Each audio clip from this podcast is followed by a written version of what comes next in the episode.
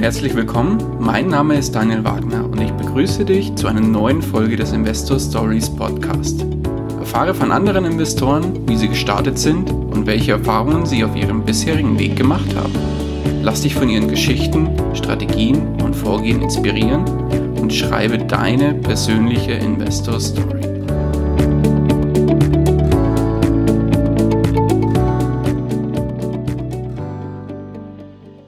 Bevor wir zur eigentlichen Podcast-Folge kommen, möchte ich dir noch kurz unseren Werbepartner vorstellen. Diese Folge wird dir präsentiert von OnVista. Beim Finanzportal OnVista erhältst du nicht nur aktuelle Informationen rund um das Thema Börse und Geldanlage, sondern hast darüber hinaus noch die Möglichkeit, dir ein kostenloses Musterdepot einzurichten. Damit kannst du schnell und einfach verschiedene Anlagestrategien testen oder dein Echtgelddepot spielerisch abbilden.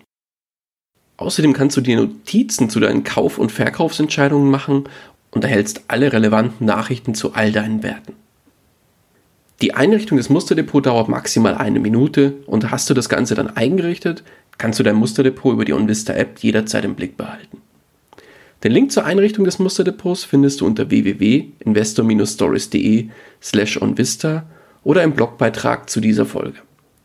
Und jetzt wünsche ich dir viel Spaß bei der kommenden Podcast-Folge. Hallo und herzlich willkommen zu einer neuen Folge des Investor Stories Podcast. Heute zu Gast bei mir Thomas Senf. Grüß dich, Thomas. Hallo Daniel, grüß dich. Ja, schön, dass ich dabei sein darf. Schön, dass du da bist. Heute den Finanzsenf am Start. Thomas, würdest du dich mal kurz vorstellen und kurz 2, 3 Sätze über dich erzählen? Ja, mein Name ist Thomas Senf. Hallo an alle Hörer. Ich bin Mitte 30, verheiratet, habe einen kleinen Sohn. Ich betreibe den Blog finanzsenf.de. Das ist ein Blog für Aktienanalysen nach den Prinzipien der Fundamentalanalyse und des Value Investings und richte mich mit meinen Analysen und meinem Blog an langfristig orientierte Privatanleger. Okay. Das heißt, ich habe mir auf deinem Blog auch schon die ein oder andere Analyse mal angeschaut und du hast ja auch in deiner Über-mich-Seite so schön stehen, dass du da doch die ein oder andere Stunde für eine Analyse dran sitzt. Darf ich fragen, wie lange in Summe? Ja, also in der Regel, das ist immer, also ist in der Tat sehr zeitintensiv. Also für eine Analyse brauche ich in der Regel fast immer einen ganzen Monat. Also das auf meinem Blog ist es jetzt auch so, dass da jetzt nicht jeden Tag ein neuer Beitrag kommt, weil ich dann doch sehr lange an einer Analyse sitze. Also mein Blog steht irgendwo 25 Stunden, aber das ist eigentlich nur so ein Minimum. Also ich beschäftige mich schon sehr extrem intensiv mit einem Unternehmen und die Analyse und das Ergebnis findet man dann auf meinem Blog als PDF-Download. Ich mache dann mal eine Präsentation dazu, als so ein PDF-Download. Und da kann man sich dann das Ergebnis anschauen.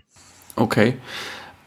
Bist du da irgendwie, gibt es Möglichkeiten, dass man mitkriegt, was Sache ist, wenn eine neue Analyse erscheint? Ja, also in meinem Finanzsynf-Newsletter, da wird man immer rechtzeitig informiert. Da kann man sich gerne kostenlos eintragen, kriegt dann immer Updates, wenn was kommt, weil wie gesagt, das ist ja auch unregelmäßig erscheint. Also ich habe jetzt nicht so einen festen Tag, wann immer was erscheint, sondern weil es doch sehr arbeitsintensiv ist, ist es am besten, man trägt sich in den Newsletter ein und dann kriegt man eine Info, wenn es eine neue Analyse gibt. Okay, werden wir auf jeden Fall beides in den Shownotes verlinken, dann könnt ihr euch da gerne mal die Analysen von Thomas anschauen. Also nur zu empfehlen, schaut da unbedingt mal vorbei. Thomas, bei den Analysen selbst, bist du da irgendwie spezialisiert auf, ich sag mal, deutsche Unternehmen oder ist für dich, oder wie wählst du Unternehmen aus, die du dann analysierst? Ja, also einen speziellen Fokus, also eine spezielle Eingrenzung habe ich jetzt grundsätzlich erstmal nicht. Mir geht es auch nur darum, ob ich ein Verständnis für das Geschäftsmodell eines Unternehmens und einer Aktie entwickeln kann. Das ist beispielsweise bei sehr großen so Konglomeraten wie Siemens oder auch 3M ist es recht schwierig immer, weil die sehr, sehr viele Teilbereiche haben und ich mich bei meinen Analysen auch immer intensiv mit der Branche beschäftige eines Unternehmens. Okay. Das heißt, wenn jetzt ein Unternehmen in mehreren Segmenten tätig ist und auch berichtet, müsste ich mir dann bei solchen großen Konglomeraten nach meinem Ansatz mal jede Branche einzeln anschauen und das ist extrem schwierig und zeitaufwendig, sodass ich das erstmal in der Regel ausklammere. Bislang habe ich hauptsächlich Unternehmen aus Deutschland und den USA analysiert, habe mit Tencent auch ein chinesisches Unternehmen mal analysiert. Also ich kann sagen, so dass der Fokus in der Regel doch USA, Europa und auch das ein oder andere Schwellenland kann auch mal dabei sein. Okay, ja, spannend. Okay, aber jetzt würde ich gerne mal die Uhr ein bisschen zurückdrehen und mal wissen, wie der Thomas überhaupt beim Thema Finanzen gelandet ist. Wie ging es da los bei dir? Wie ging es da los? Also ganz früh habe ich sogar schon im Grundschulalter, hat das bei mir irgendwie angefangen. Ich habe damals so ein kleines Heftchen geführt, wo ich immer meine Einnahmen und Ausgaben eingetragen habe. Also wenn ich da 2 Mark damals noch Taschengeld bekommen habe, da habe ich das in so ein kleines Heftchen eingetragen. Ich kannte das irgendwie von meiner Oma und meinem Opa, die das auch schon immer gemacht haben, ihr ganzes Leben. Und ich fand das irgendwie immer faszinierend, wenn man da irgendwie sich da das notieren kann, und habe da mal geglaubt, dass ich dadurch irgendwie besonders schnell viel Geld zusammenbekomme. Also es hat mir irgendwie Spaß gemacht, habe das auch mal weiter fortgeführt. Dann irgendwann bin ich dann auf Excel umgestiegen, habe dort meine Haushaltsbuchhaltung weitergeführt und mache das heute immer noch. Also das ist so ein bisschen mein Anfang. Sehr gut. Hab dann wo es dann darum ging, eine Berufswahl zu machen, habe ich dann mich entschieden, Steuerfachangestellter zu lernen, erstmal eine Berufsausbildung zu machen. Das ist ja auch so ein bisschen buchhaltungsnah in dem Sinne. Dann habe ich nach der Ausbildung, nachdem ich die erfolgreich abgeschlossen habe, habe ich noch ein BWL-Studium drauf gesattelt, auch mit Schwerpunkt Steuern und Prüfungswesen.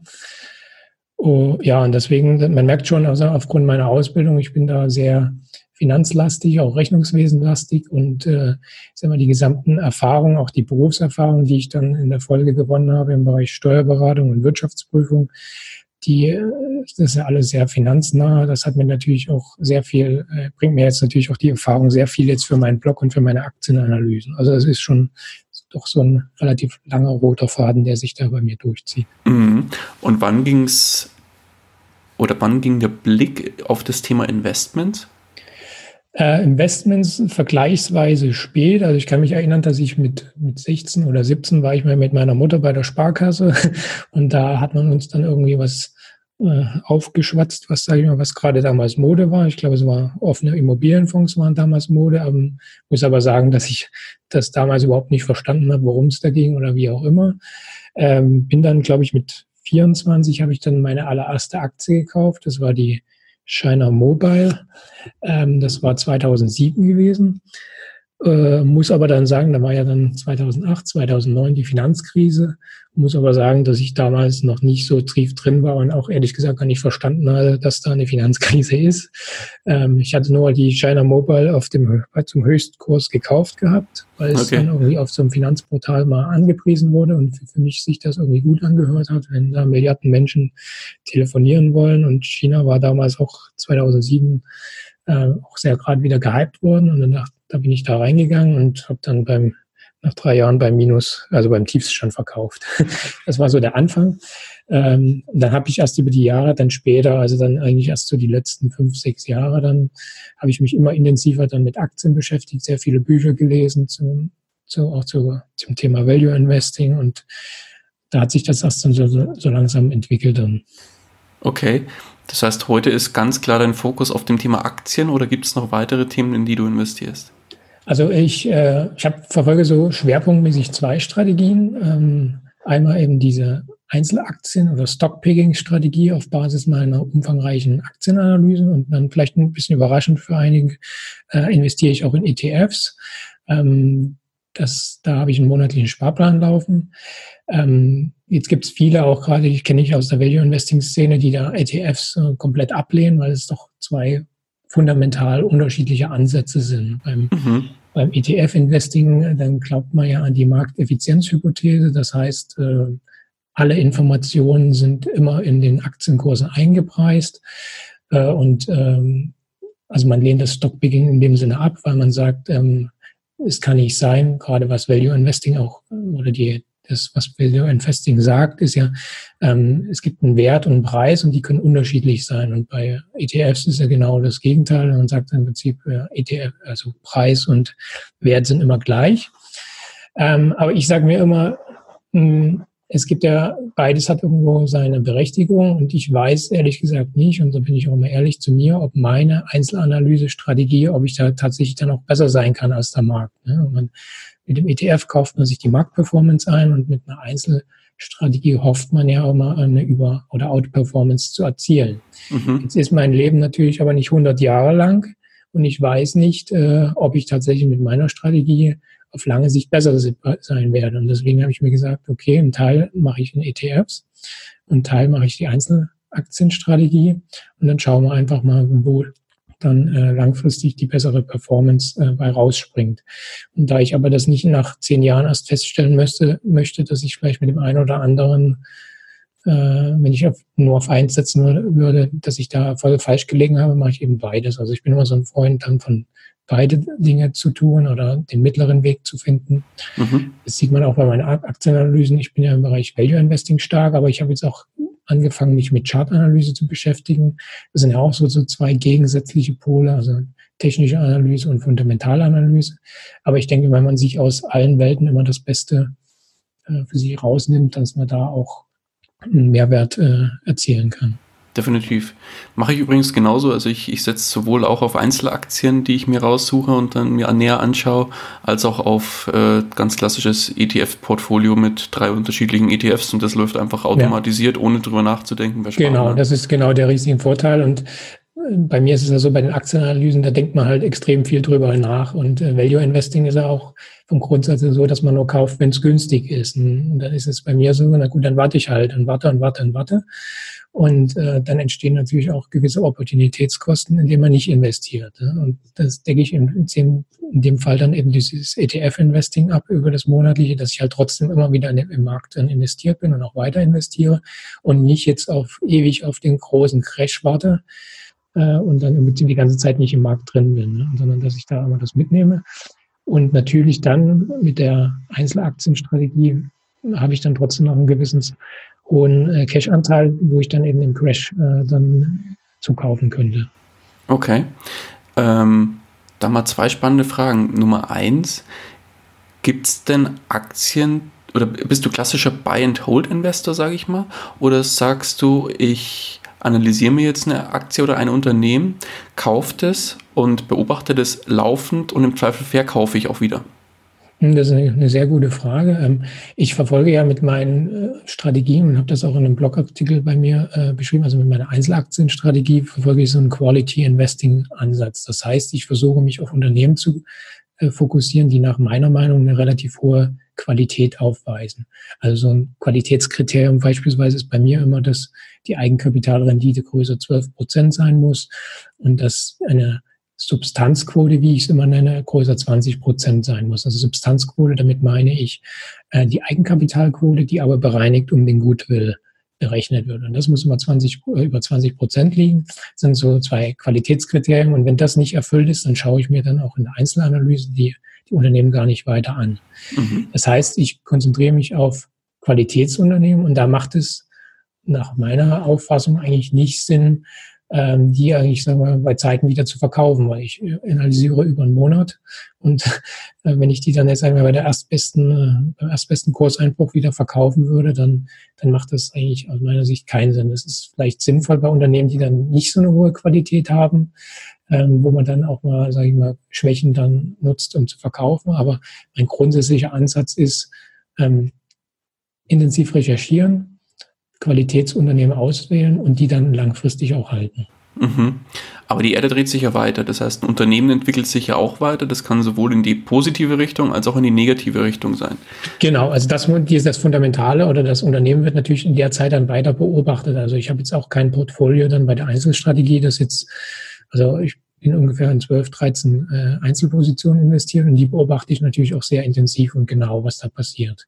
Also das gehört natürlich auch immer mit dazu. Also es ist, eine Einzelstrategie ist immer auch sehr viel Arbeit. Also meines Erachtens reicht es nicht aus, da sich einfach auf einem Finanzportal mal irgendwie so ein KGV und Kursbuchverhältnis anzuschauen und damit ist die Analyse und die Auswahl getroffen, sondern man muss schon mehr machen. Also ich bin auch der Meinung, dass eine rein quantitative Analyse, also nur eine Kennzahlenanalyse, dass das nicht zu einer Outperformance beitragen kann, sondern muss sich auch qualitativ mit dem Unternehmen auseinandersetzen und verstanden haben, was da eigentlich passiert. Und ich denke auch, dass viele Privatanleger, es gibt ja da unzählige Studien, die irgendwo immer gesagt wird, dass Privatanleger schlecht abschneiden im Vergleich zu beispielsweise einem Indexfonds.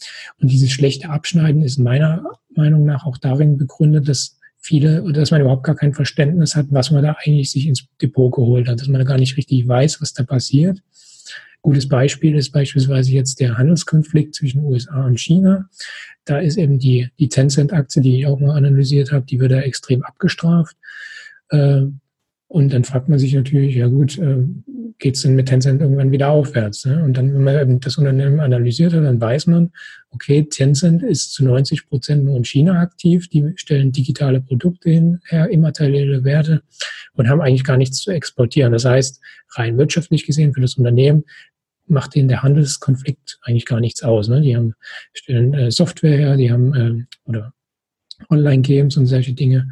Das heißt, die sind eigentlich davon nicht betroffen. Trotzdem geht der Aktienkurs runter, weil eben Tencent stellvertretend auch genommen wird für den kompletten chinesischen Markt. Mhm.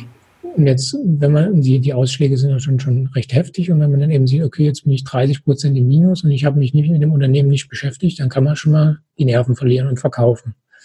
Wenn man sich aber mit dem Unternehmen beschäftigt hat und auch die entsprechenden Faktoren kennt, die auf das Unternehmen gerade negativ wirken, dann bleibt man meiner Meinung nach doch viel ruhiger und kann dann eben solche Phasen auch viel besser aussitzen. Und das ist nach meiner Ansicht auch der große Vorteil meiner Aktienanalysen, die ich für mich daraus ziehe, dass ich einfach Bescheid weiß und einfach psychologisch im Vorteil bin.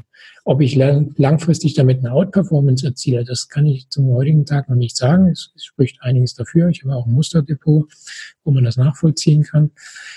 Das läuft eigentlich auch ganz gut. Aber das ist so der Hauptvorteil ist, dass man mental einfach besser aufgestellt ist, wenn man sich intensiv mit irgendeiner Sache beschäftigt hat. Und jetzt noch eine zweite spannende Frage, weil du ja gesagt hast, du verfolgst, genau wie ich, einen Parallelansatz für Einzelaktien als auch für ETFs und schaust dann mal, wie sich die Performance gegenüber den beiden Anlageklassen entwickelt.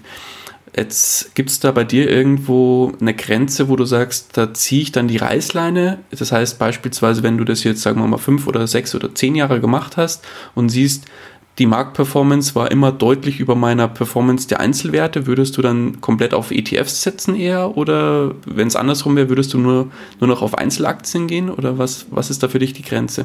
Ja, gute Frage. Also ich glaube, ich werde das eigentlich so beibehalten. Ne? Also ich mache es jetzt schon eine Weile und also im schlechtesten Fall bin ich mit meiner Einzelstrategie genauso gut oder schlecht wie mit der Indexstrategie. Also dass ich jetzt wirklich underperforme den Index, das ist jetzt aufgrund meiner Statistik, die ich habe, ist nicht erkennbar. Das heißt, ich denke, ich werde das weitermachen. Okay. Bei den ETFs sehe ich immer den großen Vorteil und das ist, wenn ich jetzt langfristig orientiert bin, ich kann Stand heute ja nicht wissen, welches Unternehmen in 20 Jahren noch existiert. Ja, selbst ein sehr gut aufgestelltes Unternehmen kann in den heutigen sehr disruptiven Zeiten in 20 Jahren sehr schlecht aufgestellt sein oder vom Markt verschwinden. Und dieses Problem eliminiere ich ja über einen ETF, weil dort automatisch dann die Werte ausgetauscht werden. Ich muss das natürlich mit der Einzelaktienstrategie, muss ich diese Unternehmen manuell aussortieren dann. Also es erfordert dann wieder eine gewisse Arbeit und habe auch ein gewisses Risiko und natürlich dann ein höheres Risiko mit der Einzelaktienstrategie, was ich eben über die ETF-Strategie nicht habe. Und daher denke ich auch, dass ich die weiterhin verfolgen werde. Okay, also fährst du da auch so ein bisschen den Risikostreuungsansatz in Form von... Richtig, genau. Also das ist also so ein Gesamtkonzept, sage ich mal. Also ich gehe so grob 50-50 immer vor, wobei ich dann in unterschiedlichen Marktphasen würde ich dann auch mehr, als wenn es jetzt eben sehr stark crashen würde ich eben noch stärker in Einzelwerte dann gehen auch. Mhm. Aber dann lass uns doch mal ganz kurz auf dein Portfolio schauen, auf dein Gesamtportfolio. Wie setzt sich das denn Stand heute... Wir sind jetzt am 12.07. unterwegs, wo wir das Interview führen. Mhm. Wie setzt sich das denn heute mit einem dicken Daumen prozentual zusammen, wenn du Cash mit einfließen lässt?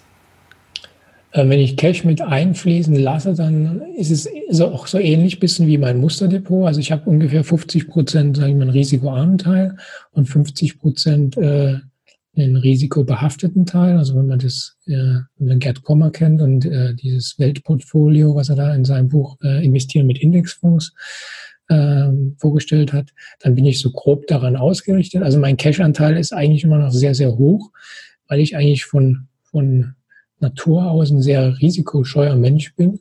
Man sieht es auch ein bisschen an meinem Musterdepot, was eine sehr hohe Cashquote noch hat, wobei das Musterdepot derzeit jetzt noch nicht voll aufgebaut ist. Da warte ich immer auf günstige Gelegenheiten noch. Da wird die Cashquote sich noch reduzieren. Aber privat, wenn ich mein Gesamtvermögen betrachte, dann ist der risikoarme Teil ungefähr 50%. Wobei ich jetzt auch dabei bin, den wieder stückweise noch zu reduzieren. Bei den risikobehafteten Teil bin ich, wie gesagt, über Einzelaktien, ETFs und auch über Fonds investiert. Bei Fonds habe ich eigentlich gesagt nur einen einzigen, und das ist ein Anleihefonds, weil ich da im Bereich Anleihen, da kenne ich mich nicht so gut aus.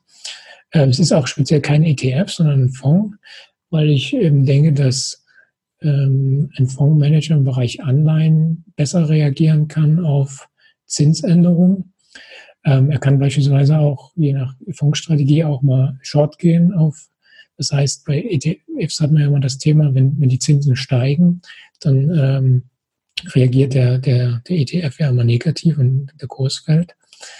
Und ein Fondsmanager, ein Anleihefonds kann eben da auch mal dann von steigenden Zinsen profitieren, indem der Kurs dann auch steigt. Das ist eben der Hauptgrund. Und also wie gesagt, Einzelaktien, ETFs und Anleihefonds. Und dann habe ich auch noch ein paar physische Edelmetalle.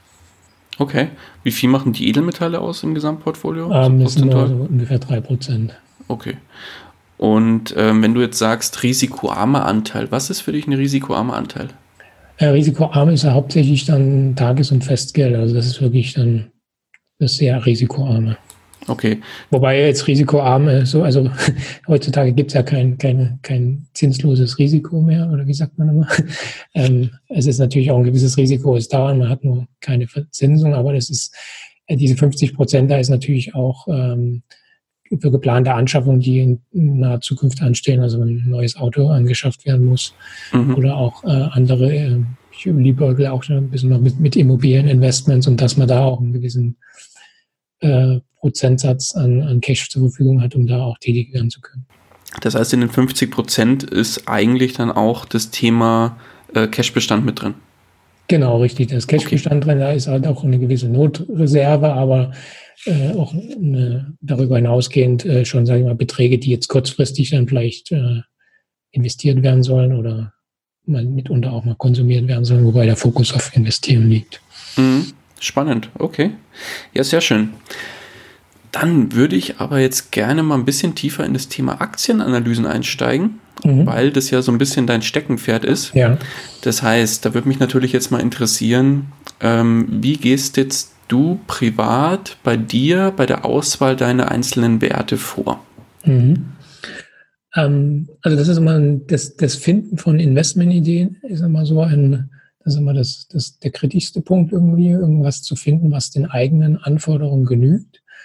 Ich habe festgestellt für mich, dass ich mit Aktienscreenern eigentlich bislang überhaupt noch keine Ideen generiert habe. Also ich schaue ab zu auf diverse Screener, beispielsweise bei Guidance kann man das machen, dann kennen viele auch den Aktienfinder.net oder OnVista, hat auch einen guten Aktienscreener.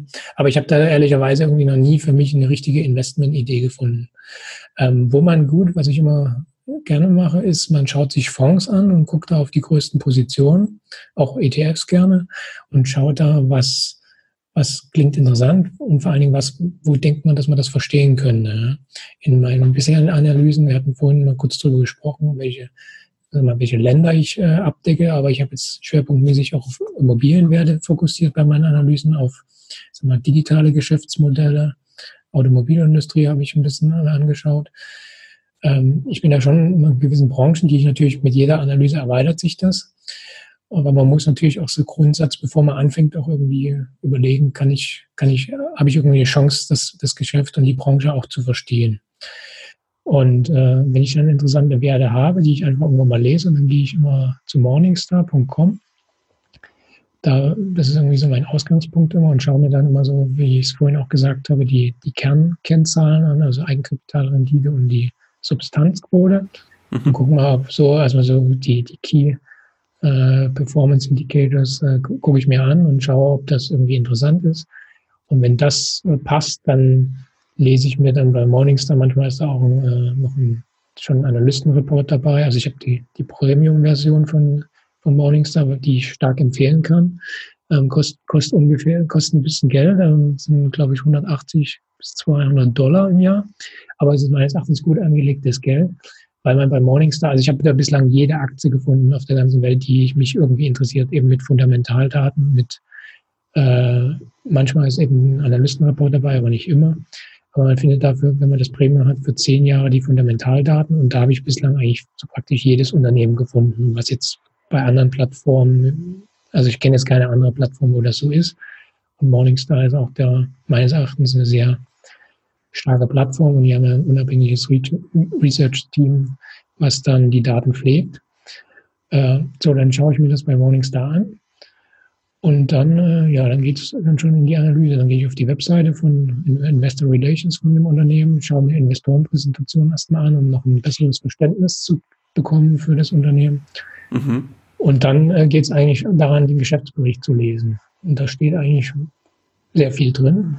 Manchmal eigentlich im Prinzip um alles. Und man muss halt dann eben die 300 Seiten, muss man sich dann eben mal durchlesen. Natürlich nicht alles, da stehen auch dann viel Prosa drin, das kann man überfliegen, das kommt dann mit der Zeit, da kriegt man ein Gefühl dafür, was man lesen muss, was man nicht lesen muss. Mhm.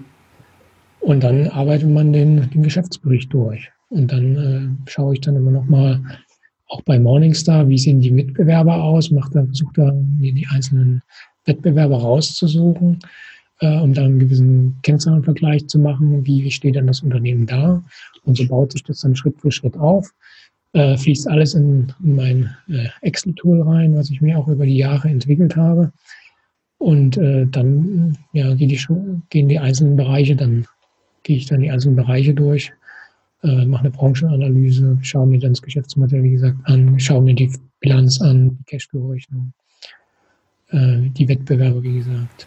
Mhm. Und das ist so der grobe Prozess. Okay, und jetzt lass mal in den groben Prozess nochmal einen Ticken tiefer einsteigen. Und zwar würde mich mal interessieren, wenn du jetzt so einen Geschäftsbericht vor der Brust hast, was genau finde ich denn in einem Geschäftsbericht, beziehungsweise was sind die Sachen, worauf du achtest in einem Geschäftsbericht? Also interessant ist immer ja auch der Prognoseteil im Geschäftsbericht. Also es stehen natürlich da jetzt keine großen Geheimnisse drin, ne? Also viele sagen ja, man muss einen Geschäftsbericht, braucht man nicht lesen, weil das, was da drin steht, ist ja eh schon alles irgendwo eingepreist im Kurs, und irgendwie, dass man da einen Vorteil irgendwie draus zieht, das wäre sowieso nicht der Fall. Aber für mich ist es immer doch schon wichtig, um das Verständnis für das Unternehmen zu bekommen. Was sind die Probleme, wo bestehen Abhängigkeiten, um dann eben entsprechend in der Nachfolge dann auch gewisse Unternehmensnews einordnen zu können. Wie ich das eben am Beispiel Tencent gesagt habe, dass man eben weiß, dass ein Unternehmen jetzt nicht anfällig ist für einen Handelskrieg beispielsweise, weil sie überhaupt gar nichts handeln oder weil eben die Produktion eben jetzt in Bezug auf China eben nicht in China ist, sondern eben man irgendwo anders her das bezieht. Und solche Informationen, die bekommt man eben aus dem Geschäftsbericht raus. Man weiß, wo die Produktionsstandorte sind. Und dann sieht man auch im Prognoseteil, mit was rechnet denn das Unternehmen. Wenn ich habe letztens die Daimler AG auch analysiert, dann sieht man auch, was sind denn so die Herausforderungen in der Branche, mit was für Annahmen rechnet das Unternehmen. Und dann sieht man ja in der Folge, wenn man das Unternehmen beobachtet, bewahrheiten sich denn diese Annahmen, die in der Prognose dann getroffen wurden, ne? Ist der Absatz, steigt er tatsächlich jetzt in China oder in den USA? Also gibt es ja auch gerade im Automobilbereich, da kommen ja dann monatlich mal die Verkaufszahlen. Und wenn man das dann nachhält, dann kann man dann irgendwie so grob abschätzen, okay, das wird vielleicht ein bisschen schwierig mit der Prognose, und dann hat man auch schon im Vorfeld, sieht man dann vielleicht, hier könnte es vielleicht mal eine Gewinnwarnung geben. Das war jetzt gerade im Fall von Daimler, war das auch der Fall gewesen. Mhm. Also das heißt, man durch das Wissen, was man da in dem Geschäftsbericht sich anliest, dann hat man einen gewissen das Verständnis und kann im Prinzip dann in der Folge dann viele Dinge viel besser einordnen, was ich jetzt nicht könnte, wenn ich mir nur die Kennzahlen anschaue. Mhm. Gibt es innerhalb des Geschäftsberichts Dinge, wo du sagst, oh, das ist jetzt ein No-Go, das lässt dich sofort abbrechen und tiefer in die Analyse einsteigen? Nee, eigentlich nicht. Also weil an dem Punkt, wo ich den Geschäftsbericht lese, habe ich, sage ich mal, über diese Kennzahlenanalysen und so weiter, habe ich schon sagen wir so, die Dinge, die No-Gos ausgeschlossen, mehr oder weniger. Also da gibt es jetzt eigentlich, habe ich jetzt immer nicht gehabt, dass ich dann sage, dass ich da aussteige, wobei es natürlich jetzt sich herausstellt, dann, dass das Geschäftsmodell dann doch irgendwo risikobehafteter ist, als ich es angenommen habe, dann würde ich jetzt, sage ich mal, so eine extrem umfangreiche Analyse, die ich dann auch auf meinem Blog dann veröffentliche, die würde ich dann an der Stelle natürlich dann nicht weiter fortführen. Okay. Also ich hatte jetzt letzten Mal, ich schaue mir ja, also auf meinem Blog sieht man, wie gesagt, ja nur einmal im Monat in der Regel eine Analyse, aber inzwischenzeitig schaue ich mir da trotzdem natürlich unheimlich viele Unternehmen immer wieder an und gucke, ob die es wert sind, weiter analysiert zu werden. Da hatte ich jetzt im letzten Mal so ein spannendes Unternehmen, das nennt sich Ubiquiti. Das ist ein US-amerikanischer Hardwarehersteller. Und da habe ich auch den gesamten Geschäftsbericht gelesen und habe dann aber festgestellt, dass die extrem stark von China und der Produktion in China abhängig sind und habe dann eben entschieden, obwohl sonst eigentlich alles sehr interessant und spannend sich angehört hat, habe ich dann eben entschieden, im Rahmen des Handelskonfliktes, jetzt ist es damals wahrscheinlich zu risikohaft, ist da oder das Geschäftsmodell mir dann zu unsicher erscheint. In dem zu Moment. Heikel, ja. Ja, zu heikel. Also das kann natürlich passieren. Das wäre dann wahrscheinlich so ein Wert, den du so ein bisschen auf die Watchlist packst. Genau, der steht dann auf der Watchlist. Ja, das wenn sich dann der Handelskrieg erübrigt irgendwann, genau, früher oder später so vielleicht. Wert, das ist auch so wieder so ein, wir geben ja keine Anlageempfehlung oder Tipps. Nee, klar, aber, natürlich nicht. Das sind rein persönliche Erfahrungen, was wir hier persönliche berichten. Einschätzung, aber ich denke, so ein Wert, der jetzt extrem stark eben, im Gegensatz eben zu Tencent, eben extrem stark von einem Handelskonflikt ist, der profitiert natürlich dann auch, wenn es dann eben zu einer Lösung kommen sollte, auch sehr stark wieder. Mhm. An sowas kriegt man solche Informationen, also so ein Verständnis. Und das ist natürlich auch, schwierig. Da braucht man gewisse Erfahrungen dafür. Das kann sicher auch nicht jeder. Aber aus meiner Sicht ist es wichtig, eben dieses Geschäftsmodell zu verstehen. Und das mache ich ja in meinen Analysen. Versuche ich das dann auch irgendwie immer möglichst mit einfachen Worten verständlich und anschaulich darzustellen, dass auch jemand anderes, der eben nicht so einen Zugang zu diesen Geschäftsberichten hat und auch keine Lust hat, das zu lesen, was ich auch komplett nachvollziehen kann, dass dann trotzdem irgendwo verstehen kann, was das Unternehmen tut und vielleicht dann für sich selbst auch entscheiden kann, hier möchte ich vielleicht investieren oder ich möchte selber noch ein bisschen recherchieren und dann schauen, ob ich da investieren möchte. Mhm. So, und jetzt hast du den Geschäftsbericht gelesen. Und jetzt sagst du, jetzt steigst du eigentlich in das Thema Branchenanalyse ein. Ja, das läuft so ein bisschen parallel, oder die Branchenanalyse. Ich schaue dann immer, ich gehe dann immer, begebe mich auf die Google-Suche und versuche immer Statistiken zu bekommen für die Branche, für vor allen Dingen hauptsächlich auch Statistiken, wie jetzt die zukünftige Entwicklung prognostiziert wird, um dann irgendwie so ein Gefühl zu kriegen. Und das ist auch immer die wichtigste Frage, kann das Unternehmen noch in 10 Jahren erfolgreich sein mit dem Geschäftsmodell? Das ist immer so, wenn die Frage mit Nein beantwortet werden muss im Rahmen der Analyse, dann macht es da eigentlich keinen Sinn, weiterzumachen oder beziehungsweise da auch am Ende dann zu investieren. Also die Frage muss man immer versuchen zu klären, kann das Unternehmen in 10 Jahren noch am Markt erfolgreich sein? Ne? Und da muss man natürlich auch die Branchenprognosen sich da anschauen. Hm? Gibt es da Unternehmen oder Bereiche oder Branchen, wo du sagst, da war das schon der Fall bei dir, wo du analysiert hast? Also der No-Go-Fall? Der No-Go-Fall... Nee, ehrlich gesagt jetzt nicht, aber diese Unternehmen, die fallen, die schaue ich mir auch in der Regel dann nicht weiter an. Also deswegen kann ich mir jetzt dann nicht konkret an ein Unternehmen erinnern. Okay. Ja. Gut. So, und jetzt würde mich natürlich noch interessieren, jetzt bist du super tief in dem Thema Aktienanalyse natürlich drin. Hast es auch entsprechend im Studium natürlich mitgekriegt, im Bereich des, ich glaube, im Controlling warst du ja unterwegs. Oder genau, bin ich auch noch. Im Bilanzbereich irgendwo. So, das heißt, da hast du natürlich einiges an Know-how, was du da schon beruflich mitbringst. Wie weit würdest du jetzt dem, sag mal, normalen Privatanleger empfehlen, wenn der sagt, ich will mich auf jeden Fall mit dem Thema Einzelaktien beschäftigen? Wie tief soll der einsteigen für seine persönlichen Analysen? Oder wäre es eher sinnvoll, da auf so Analysen, die du zum Beispiel oder andere Plattformen zur Verfügung stellen, auf sowas zurückzugreifen? Also man sollte immer versuchen, wenn man Einzelaktien investiert, versuchen, ein Verständnis für das Unternehmen entwickeln zu können. Ja? Und, dafür kann man natürlich auf zahlreiche Quellen zurückgreifen. Ich sage mal, wie ich es ja schon gesagt habe, ich analysiere sehr aufwendig und leiste ja, sage ich mal, so eine gewisse extrem große Vorarbeit schon. Ja? So dass ein Privatanleger, der jetzt beispielsweise meine Analysen lesen würde, natürlich das jetzt auch nicht 1:1 dann einfach übernehmen soll, sondern aber er hat natürlich dann schon einen gewissen Vorsprung und muss dann auch weniger analysieren und weiß, wo er da gucken muss. Also Arbeit, also Stockpicking ist immer auch Arbeit. Ne? Also das, wenn man das nicht möchte und sich da nicht mit beschäftigen muss, dann ist es auch okay, aber dann sollte man meines Erachtens eher auf Indexfonds setzen, ja? Weil da hat man überhaupt gar keine Arbeit und muss sich damit nicht beschäftigen. Man kann natürlich auch nicht erwarten, wenn man sich jetzt nicht damit beschäftigt, dass man dann, gut, es gibt immer, man kann auch Glück haben, aber dass dann langfristig und nachhaltig und wiederholbar deine Aktienauswahl erfolgt, die, sagen wir, auch erfolgsversprechend ist, das glaube ich persönlich jetzt nicht. Mhm. Weil, wie ich eben gesagt habe, dass eben der psychologische Vorteil, dass ich es analysiert habe, der wiegt meines Erachtens dann schon auch sehr, sehr stark. Jetzt kann es natürlich trotzdem sein, dass ich kann ja auch nicht alles analysieren und ich mache das ja auch, sage ich mal, immer so vom Schreibtisch und von zu Hause und kann da jetzt nicht mit einem Vorstand von PayPal einfach mal sprechen und so weiter, wie es vielleicht ein professioneller Analyst kann. Also das heißt, klar, ich kann natürlich auch einiges übersehen. Ne? Das ist natürlich, das muss man natürlich auch mal bedenken. Trotzdem denke ich, dass wenn man sich damit beschäftigt hat, dass man da schon eine gewisse Sicherheit hat. Ob das am Ende eine falsche Sicherheit hat, das weiß ich nicht.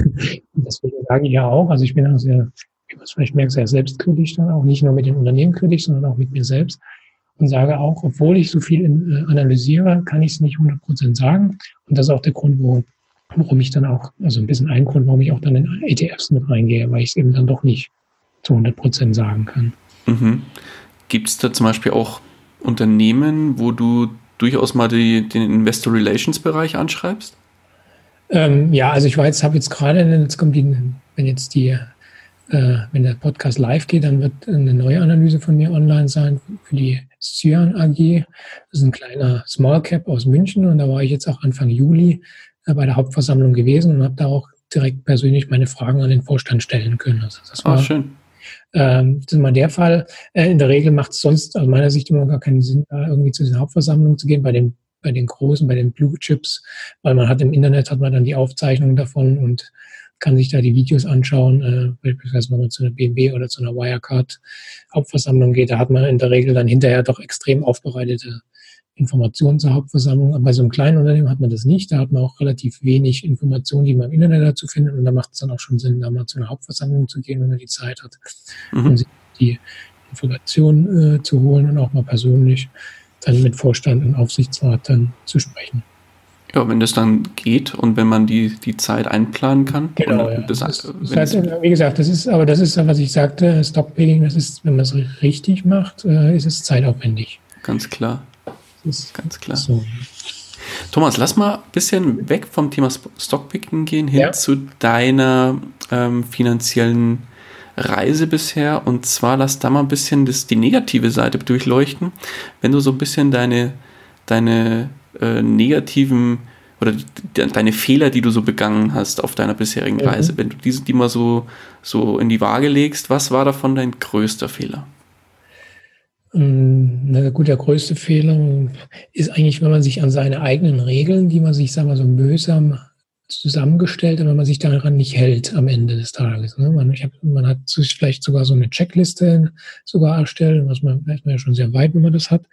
Und dann ist man aber aus einem Impuls heraus, weil man irgendwo was sieht, dann agiert man trotzdem und wirft so ein bisschen seine gesamte Strategie über den Haufen. Und das versuche ich immer wieder mir dann in solchen Situationen auch bewusst zu machen, aber das sind immer die Situationen, wo man dann impulsiv irgendwas kauft, am Ende dann sagt, na, hätte ich es mal lieber nicht gemacht. Und gerade solche Dinge wie, ach hier, da kann ich mal schnell 10% machen, das ist immer, wenn man das denkt, das ist immer ganz gefährlich, weil diese schnell 10%, die waren jetzt bei mir in dem Fall am Ende ein Verlust von 1.000 €. Okay. Und das war besonders ärgerlich, das war bei der Freenet AG, die habe ich sogar analysiert gehabt. Eigentlich wusste ich Bescheid, wie es da läuft und so weiter. Und dann dachte ich aber irgendwie so, hatte mich dann auch von anderen Analysen dann irgendwie, die sehr positiv waren, irgendwie ein bisschen selbst auch beeinflussen lassen. Und dann habe ich nicht da trotzdem wieder eingestiegen. Ja gut, und dann ging es dann nur noch bergab. Und ich war eigentlich von dem Unternehmen überhaupt nicht überzeugt und wollte eigentlich dann nochmal schnell die 10% mitnehmen. Mhm, verstehe. Das ist immer dann ganz gefährlich. Also wenn man da irgendwie so denkt, jetzt schaffe ich es irgendwie schnell irgendwo mal Geld zu verdienen, das sollte man versuchen immer zu vermeiden, diese Situation. Das ist nicht nur an der Börse so übrigens. Ja, das ist überall so. Ja, die Gier, die packt einen dann auch immer wieder trotzdem. Aber man sollte, also mein Tipp ist dann auch versuchen, vorbereitet zu sein auf eben Gelegenheiten, ne? Und sich eben dann nicht verrückt machen zu lassen. Und ich erlebe es ja auch immer wieder, wenn ich dann erstmal über eine Aktie lese, dann bin ich so begeistert und so weiter. Gerade in so Finanzzeitschriften und so, da wird das immer alles sehr, sehr positiv dargestellt. Ja, in meinen Analysen, da versuche ich immer ein sehr ausgewogenes Bild und auch die negativen Aspekte dann darzustellen. Aber wenn man die Finanzzeitung liest, dann denkt man immer, jede zweite Aktie ist so eine Kursrakete.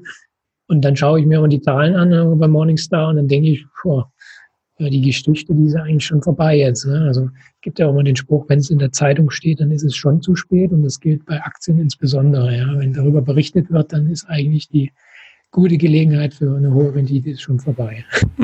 Zumindest kurzfristig, ja. Kurzfristig zumindest, ja, richtig. Okay, dann lass uns das Blatt mal kurz drehen und lass mal auf deine größten, oder vielleicht nicht sogar, wenn du einen hast, deinen größten Erfolg schauen. Jetzt im Aktienbereich war es sicher die BASF-Aktie, mit der ich schon mehrere tausend Euro Gewinn erzielen konnte.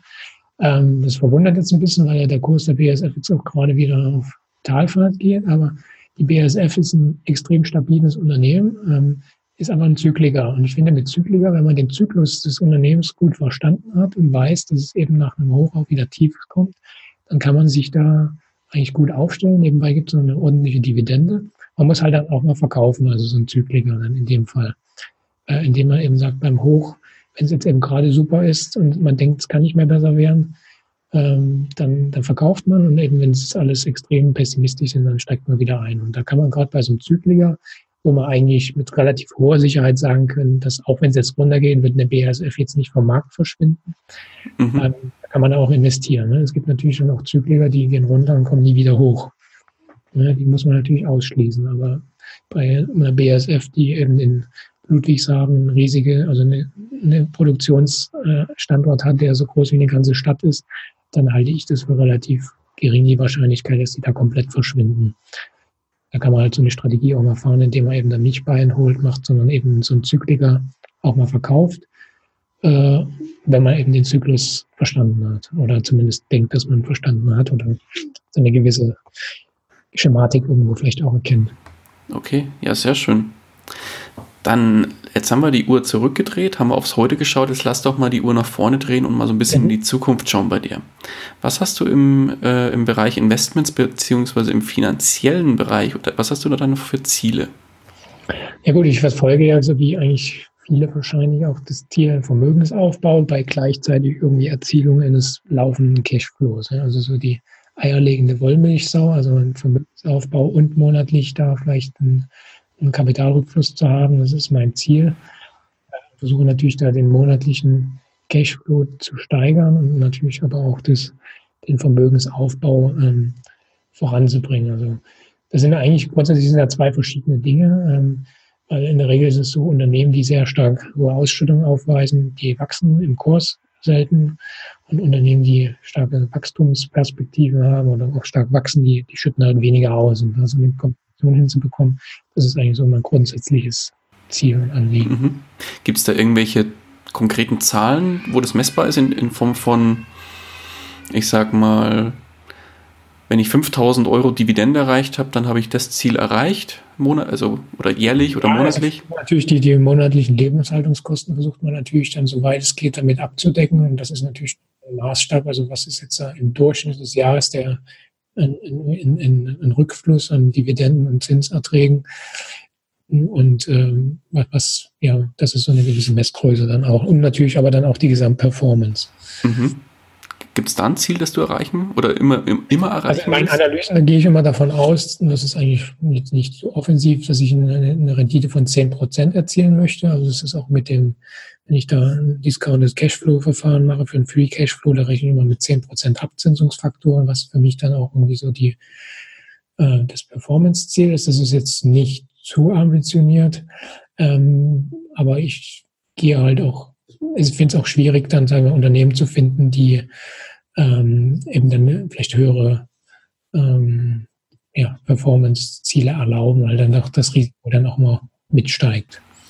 Das heißt, die 10% ist jetzt aber nicht bezogen auf einen konkreten Wert, sondern eine Mischperformance aus allen. Genau, richtig. Also wenn ich jedes Jahr dauerhaft 10% machen kann, dann bin ich hochzufrieden. Das glaube ich dir. Da ist wahrscheinlich auch jeder andere damit. Ich glaube auch, ja. Okay, dann hast du eingangs ja, wie du erzählt hast, wie es bei dir losging, schon mal erzählt, dass du da einige Bücher gelesen hast. Mhm. Gibt es denn Bücher, die du unseren Hörern wärmstens ans Herz legen kannst, wo du sagst, die haben dich auf jeden Fall weitergebracht? Ja, also es gibt also zwei Kategorien. Also einmal so das Fachliche im Bereich Value Investing. Da ist das, was jeder kennt, das Buch Intelligent Investor von Benjamin Graham. Das ist so das Standardwerk des Value Investings. Das ist ein bisschen schwer zu lesen in der englischen Fassung. Ich wollte gerade sagen, da ist ja mal der Zwiespalt. Ja. Das ist ja der große Zwiespalt. In Englisch oder Deutsch lesen? Was empfiehlst du? Also ich habe es in Englisch gelesen. Mhm. Ist natürlich schon ein bisschen zäh, also ich würde es keinem direkten Anfänger empfehlen, aber da steht doch erstaunlich viel drin, was auch heute noch Aktualität ist. Ich glaube, das ist an 60er oder 70er Jahren wurde das ja geschrieben. Und es sind auch viele Ansichten, die heute auch noch aktuell sind. Allerdings muss man dann auch viele Ansichten, sage ich mal, das muss man dann für sich selber rausnehmen, ein bisschen weiterentwickeln, in die heutige Zeit übertragen, was ich ja dann auf meinem Blog auch mit meiner Quality-Investing-Strategie, da gibt es auch einen Blogartikel dazu, wo ich das dargestellt habe, dass ich da eben gerade von dieser Intelligent Investor-Strategie von Benjamin Graham ausgegangen bin und mir meine eigene Strategie da zurechtgelegt habe. Das wäre also im Bereich Value Investing ein Buch. Wenn man sich ernsthaft mit Value Investing beschäftigt, dann sollte man das schon gelesen haben. Und vielleicht im Bereich Mindset ein Buch, das ist, was ich ganz gut finde, das ist zum Beispiel überraschend jetzt von Alex Fischer, Reicher als die Geisens. Mhm. Das ist ein Buch, das hört sich jetzt vom Titel her ein bisschen nicht so besonders vielleicht an, aber inhaltlich hat der Alex Fischer doch da viele Dinge zusammengefasst und auf den Punkt gebracht, die man also auch in so zahlreichen Mindset-Büchern, die es ja heute überall gibt, auch findet. Also wenn man da mal ein paar Bücher gelesen hat von dem ganzen Mindset, dann läuft es dann aber irgendwie immer auf dieselben Dinge heraus. Und er hat das aber in einer sehr anschaulichen Art und Weise und auch sehr praktisch umsetzbar mit Checklisten und so weiter, hat er das in diesem Buch zusammengefasst. Also wenn man sich, sagen wir mal, im Thema Mindset, beim Mindset da ein bisschen mit finanziellen Themen auseinandersetzen möchte, dann ist sein Buch sicher eine gute Empfehlung. Er kommt zwar aus dem Immobilienbereich, aber lässt sich auch auf vieles andere übertragen, was er da in seinem Buch geschrieben hat. Kann ich nur unterschreiben. Mhm. Reißerischer und komischer Titel, aber der Inhalt hat es definitiv in sich. Ja, das stimmt. Alles klar, Thomas. Dann würde ich jetzt gern mal auf ein ganz anderes Thema zu sprechen kommen, und zwar dem Thema finanzieller Neustart. Jetzt machst du das, was du machst, ja schon den einen oder anderen Tag lang. Mhm. Jetzt stell dir mal vor, du würdest morgen aufwachen, bist aber nicht mehr du selbst, sondern wachst quasi in einem fremden Körper auf. Mhm. Und diejenige Person, die du ab sofort bist, die hat einen Angestelltenjob, verdient ungefähr 1.500 Euro netto und hat auf dem Tagesgeldkonto 10.000 Euro liegen. Ansonsten nichts mehr. Was dir komplett flöten geht, ist dein Netzwerk oder sonstige Kontakte, die du dir bis dahin aufgebaut hast. Was dir jedoch bleibt, ist dein Wissen, das du dir erarbeitet hast. Das musst du nicht von vorne dir erarbeiten. Und jetzt müsstest du finanziell neu starten. Was würdest du machen? Das ist eigentlich genau der Punkt. Das Thema Wissen ist eigentlich in diesem Moment das Wichtigste, was man hat. Und Thema Bildung ist extrem wichtig. Also wenn ich jetzt eben da in einem Job bin, wo ich dann vielleicht sage, dass ich das mit dem Einkommen da nicht zufrieden bin, dann muss ich schauen, kann ich mich vielleicht weiterbilden in einer gewissen Weise und würde dann einen Teil von diesen 10.000 Euro dafür verwenden, eine Weiterbildung zu machen. Ich will jetzt gar nicht sofort jetzt dann irgendwo reinzugehen und sagen, ich möchte jetzt da irgendwie mit dem Geld in Aktien oder so investieren oder ETFs oder was auch immer, sondern erstmal schauen, dass ich mein monatliches Arbeitseinkommen steigern kann. Und schauen, wie kann ich mich für meinen Arbeitgeber wertvoller machen. Und man kann sich wertvoller machen, indem man eben sich fortbildet und versucht, vielleicht noch ein Studium macht, wenn man noch keins hat, oder schaut, vielleicht, wenn ich jetzt eben in dem Beruf bin, dann bin ich irgendwie eben diesen Lohn habe und damit nicht zufrieden bin, muss ich schauen, gibt es vielleicht einen anderen Arbeitgeber, der eben, dem ich mehr wert bin, ja? Dann vielleicht den Arbeitsplatz wechseln. Wenn es dann keinen Arbeitgeber gibt, dann, wie gesagt, muss man seine eigenen Fähigkeiten vielleicht ausbauen und erweitern und eben dann das Geld, was man da auf dem Tagesgeldkonto hat, einen Teil davon eben in seine Weiterbildung investieren. So würde ich anfangen. Jetzt gar nicht irgendwie groß, dann jetzt irgendwie einen Sparplan anfangen. Das kann man vielleicht dann parallel machen, aber das hat nicht die Priorität. Wenn man da jetzt, was weiß ich, 50 € oder 25 € da in den Sparplan investiert, das kann man auch machen natürlich parallel, aber da wird man natürlich jetzt auf langfristige Sicht da nicht groß da große Sprünge machen, sondern große Sprünge macht man, indem man sich in seine eigene Bildung investiert, versucht da erstmal in seinem beruflichen Umfeld voranzukommen und da hat man langfristig dann auch mehr Geld, um dann zu investieren. Schöner Rat auf jeden Fall auch. Definitiv, Humankapital hat immer noch die höchste Rendite. So ist es. Mhm. Okay, dann kommen wir langsam zum Ende, Thomas. Jetzt kommt ein Einsteiger auf dich zu und sagt, lieber Thomas, klingt alles super spannend. Value Investing wäre genau mein Thema. Ich will morgen damit oder heute noch damit anfangen, genau mit diesem Ansatz zu investieren. Welchen Rat könntest du mir mit auf den Weg geben? Was würdest du so jemandem sagen? Also wenn es ein kompletter Einsteiger ist, der vielleicht bislang in Aktien überhaupt nicht investiert hat, dann würde ich ihm erstmal raten, also erstmal seine Aktie kaufen und zwar mit echtem Geld. Also die erste Aktie kaufen, kann auch mit wenig Geld sein, 200, 300 Euro. Sagen uns viele immer, okay, ist vielleicht nicht so gut wegen den Transaktionskosten, die da ins Verhältnis stehen, dann ein bisschen überproportional. Aber ich sage einfach Depot eröffnen, mit wenig Geld mal investieren und einfach mal gucken, was passiert. Ja? Um dann einfach mal zu Gefühl zu kriegen, wie läuft das und dann seine Erfahrungen sammeln. Ja? Dann nebenbei sich vielleicht mal anfangen, dann zu informieren. Gibt ja unzählige Finanzblogs. Ich glaube, Daniel, du hast ja auch Informationen da in dem Bereich, die dir zur Verfügung stellst. Um durchaus, klar. Zu versuchen, dann zu bilden in dem Bereich und das dann parallel irgendwo zu machen und dann immer mit Erfahrung. Also ich sage mal, im Investmentbereich ist Erfahrung ist halt durch nichts zu ersetzen. Ja. Man kann sich da viel anlesen und das sollte man auch tun. Aber die eigene persönliche Erfahrung und das Gefühl, wenn man ins Depot guckt und dann eben ein fettes Minusrot aufleuchtet, das lässt sich halt nicht anlesen, das muss man mal erlebt haben und auch dann auch das Gefühl, wenn es eben mal dann plötzlich 50% nach oben geht und so weiter, das muss man alles persönlich erleben und die Erfahrung machen und dann mit der Zeit wird man dann auch immer sicherer, entwickelt seine eigene Strategie raus, aber man muss halt einfach mal anfangen und einfach mal investieren. Mhm. Sehr gut. Okay, dann wenn dich einer unserer Hörer oder Hörerinnen erreichen will, wie kann man dich am besten erreichen? Also am besten natürlich über meinen Blog finanzsenf.de. Da kann man mich erreichen oder man kann mir auch eine E-Mail schreiben an info@finanzsenf.de. Okay. Wenn es noch Fragen gibt zu dem Interview oder allgemein auch zu Aktienanalysen. Alles klar, verlinken wir dann auch nochmal in den Shownotes, dann kann da jeder, der will, Kontakt mit dir aufnehmen. Alles klar, Thomas, dann sind wir auch schon durch mit dem Interview. Ja, prima. Danke dir, hat Spaß gemacht und ja. Genau, ich danke dir ganz, ganz herzlich für deine Zeit und wirklich den wahnsinnig tollen Input, den du hier gelassen hast und auch deine Geschichte, die du preisgegeben hast. Die letzten Worte des Ganzen gehören dir heute. Ja, die letzten Worte, ja, was soll ich sagen?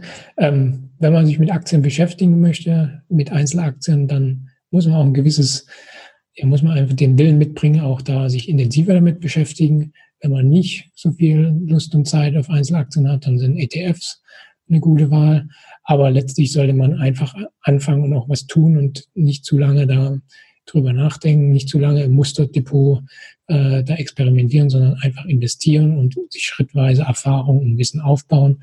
Und dann ist man langfristig gesehen doch ganz gut aufgestellt und dann wird sich sicher auch langfristig da ein kleines oder vielleicht auch ein großes Vermögen aufbauen können. Wunderbar, schönes Schlusswort. Thomas, ich danke dir. Gut, danke Daniel. Mach's Tschüss. Gut, ciao, ciao. Das war's auch schon wieder mit dieser Podcast-Folge. Ich danke dir ganz herzlich fürs Zuhören. Wenn dir der Investor Stories Podcast gefallen hat, dann freue ich mich darüber, wenn du mir eine Bewertung bei iTunes hinterlässt. Das Ganze dauert keine 2 Minuten, jedoch unterstützt du damit mich und meine Arbeit für den Podcast. Außerdem möchte ich dich herzlich einladen, dich der Investor Stories Community über Facebook anzuschließen. Vernetze dich dort mit Gleichgesinnten, tausche dich mit anderen Menschen, die ebenso die Verantwortung für ihre Finanzen selbst übernommen haben, aus und profitiere vom Know-how vieler erfahrener Investoren. Neben dem aktiven Austausch erwarten dich regelmäßige Community-Aktionen, Gewinnspiele und noch vieles mehr. Den Weg zur Community findest du über www.investor-stories.de/community. Ich freue mich, wenn du auch beim nächsten Mal wieder mit dabei bist. In dem Sinne, alles Gute und habe die Ehre, dein